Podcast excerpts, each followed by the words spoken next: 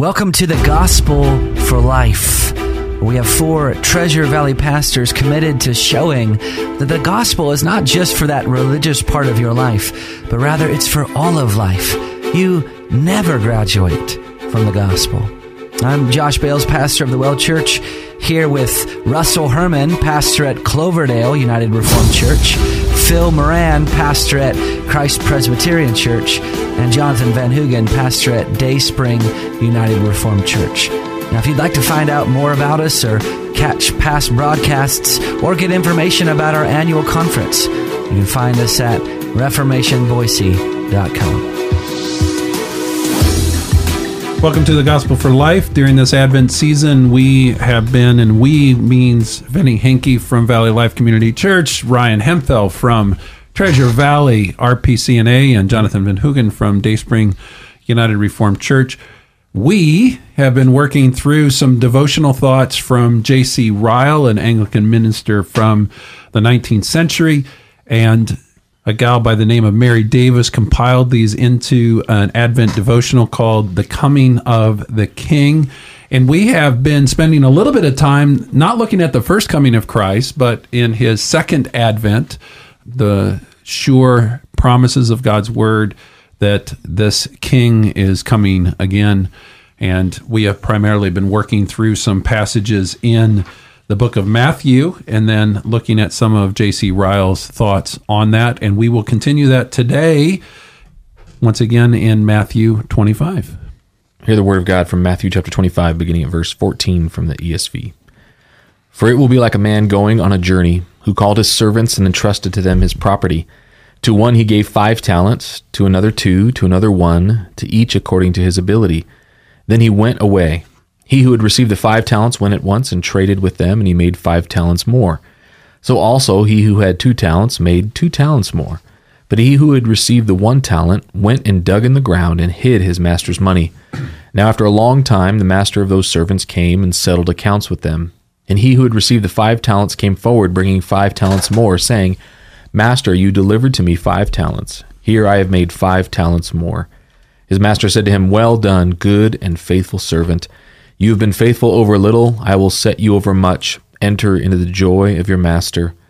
And he also, who had the two talents, came forward, saying, Master, you delivered to me two talents. Here I have made two talents more. His master said to him, Well done, good and faithful servant. You have been faithful over a little. I will set you over much. Enter into the joy of your master. He also, who had received the one talent, came forward, saying, Master, I knew you to be a hard man, reaping where you did not sow, and gathering where you scattered no seed. So I was afraid, and I went and hid your talent in the ground. Here, you have what is yours. But his master answered him, You wicked and slothful servant. You knew that I reap where I have not sown, and gather where I have scattered no seed. Then you ought to have invested my money with the bankers, and at my coming I should have received what was my own with interest. So he took the talent from him and gave it to him who has the ten talents. For to everyone who has more will be given, and he who will have an abundance. But from the one who has not, even what he has will be taken away. And cast the worthless servant into the outer darkness. In that place there will be weeping and gnashing of teeth. J.C. Ryle writes The parable of the talents is very close to that of the ten virgins. Both direct our minds, same important event, the second advent of Jesus Christ. Both bring before us the same persons, the members of the professing church of Christ. Vigilance is the keynote of the first parable, diligence that of the second. The story of the virgins calls on the church to watch, the story of the talents calls on the church to work. We learn from this parable that all professing Christians have received something from God. We are all God's servants. We all have talents entrusted to our charge. In the sense in which our Lord used the word in this parable, it applies to all baptized persons without distinction. We all have talents in God's sight. We are all talented people. Anything with which we may glorify God is a talent. Our gifts, our influence, our money, our knowledge, our health, our strength, our time, our senses, our reason, our intellect, our memory, our affections, our privileges as members of Christ's church, our advantages as profess- possessors of the Bible, All are talents. Where did these things come from? What hand bestowed them? There's only one answer to these questions. All that we have is a loan from God. We are God's stewards. We are God's debtors. Let this thought th- sink deeply into our hearts. Ryle's exposition continues. We learn from this parable that true Christians will receive an abundant reward in the great day of reckoning. It tells us that the servants who had used their Lord's money well were commended as good and faithful and told to enter into the joy of their Lord. These words are full of comfort to all believers and may well fill us with wonder and surprise. The best of Christians is a poor, frail creature and needs the blood of the atonement every day that he or she lives. But the least and lowest of believers will find that they are counted among Christ's servants and that their labor has not been wasted in the Lord's service. They will discover to their amazement that their master's eyes saw more beauty in their efforts to please him than they ever saw in themselves. They will find that every hour spent in Christ's servant and every word spoken on Christ's behalf has been written in a book of remembrance. Let believers remember these things and take courage. The cross may be heavy now, but the glorious reward will make amends for all. Here some drops of joy may enter into us, but there we shall enter into joy. Let us leave this parable with a serious determination, by God's grace, never to be content with a profession of Christianity without practice. Let us not only talk about faith, but act. Let us not only feel the importance of believing, but do something too. We are not told that the unprofitable servant was a murderer or a thief or even a waster of the Lord's money, but he did nothing, and this was his ruin. Let us beware of a do nothing Christianity. Such Christianity does not come from the Spirit of God. To do no harm, says Baxter, is the praise of a stone, not of a man. So today we're going to deal with two things that I think sometimes we as Christians have difficulty understanding and embracing correctly. And it's the two concepts of work and re- reward for the child of God. So J.C. Ryle will make the comment that vigilance is the keynote of the first parable, the parable that we dealt with yesterday about the virgins, and diligence that of the second, the one that we're talking about today, about the talents. The story of the virgin calls on the church to watch, which I think most people are okay with. People say, of course, we're to be ready. Of course, we're to keep an eye towards the coming of Jesus Christ. The story of the talents calls on the church to work. And I think the church oftentimes has an unhealthy perspective on what that means. And I think there's danger, there's a ditch on either side of where we ought to be.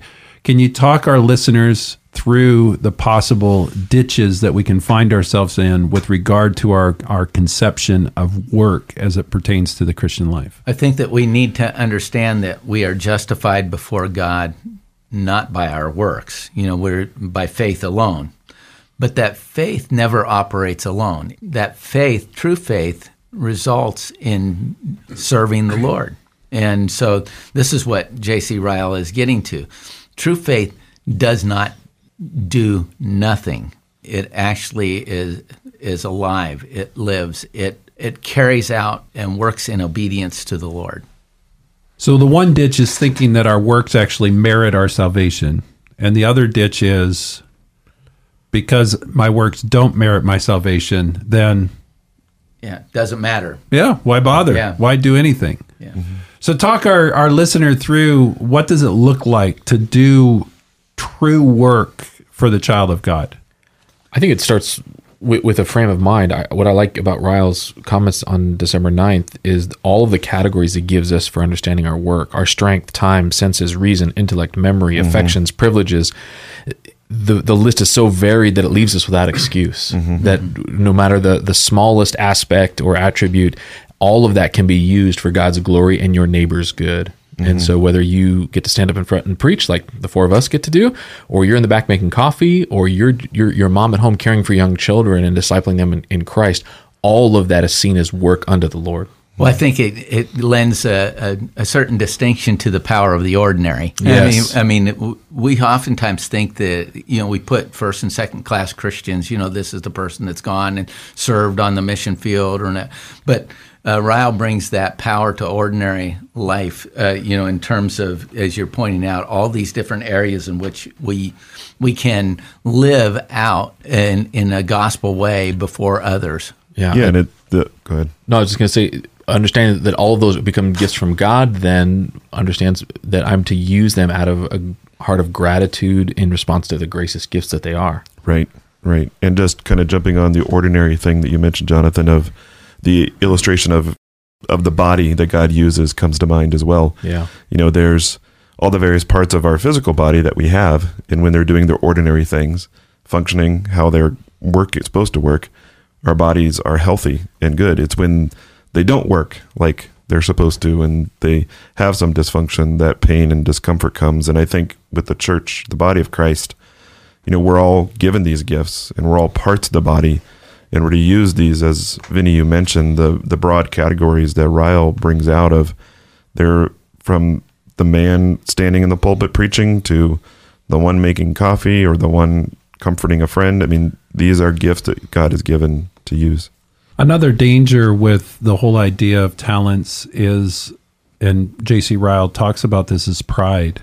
Yeah. That we, we look at these things not as things that have been given, but that we somehow, they come from us. And probably one of the more transformational verses in my life has been 1 Corinthians 4 7. What do you have that you did not receive? If then you received it, why do you boast as if you had not received it?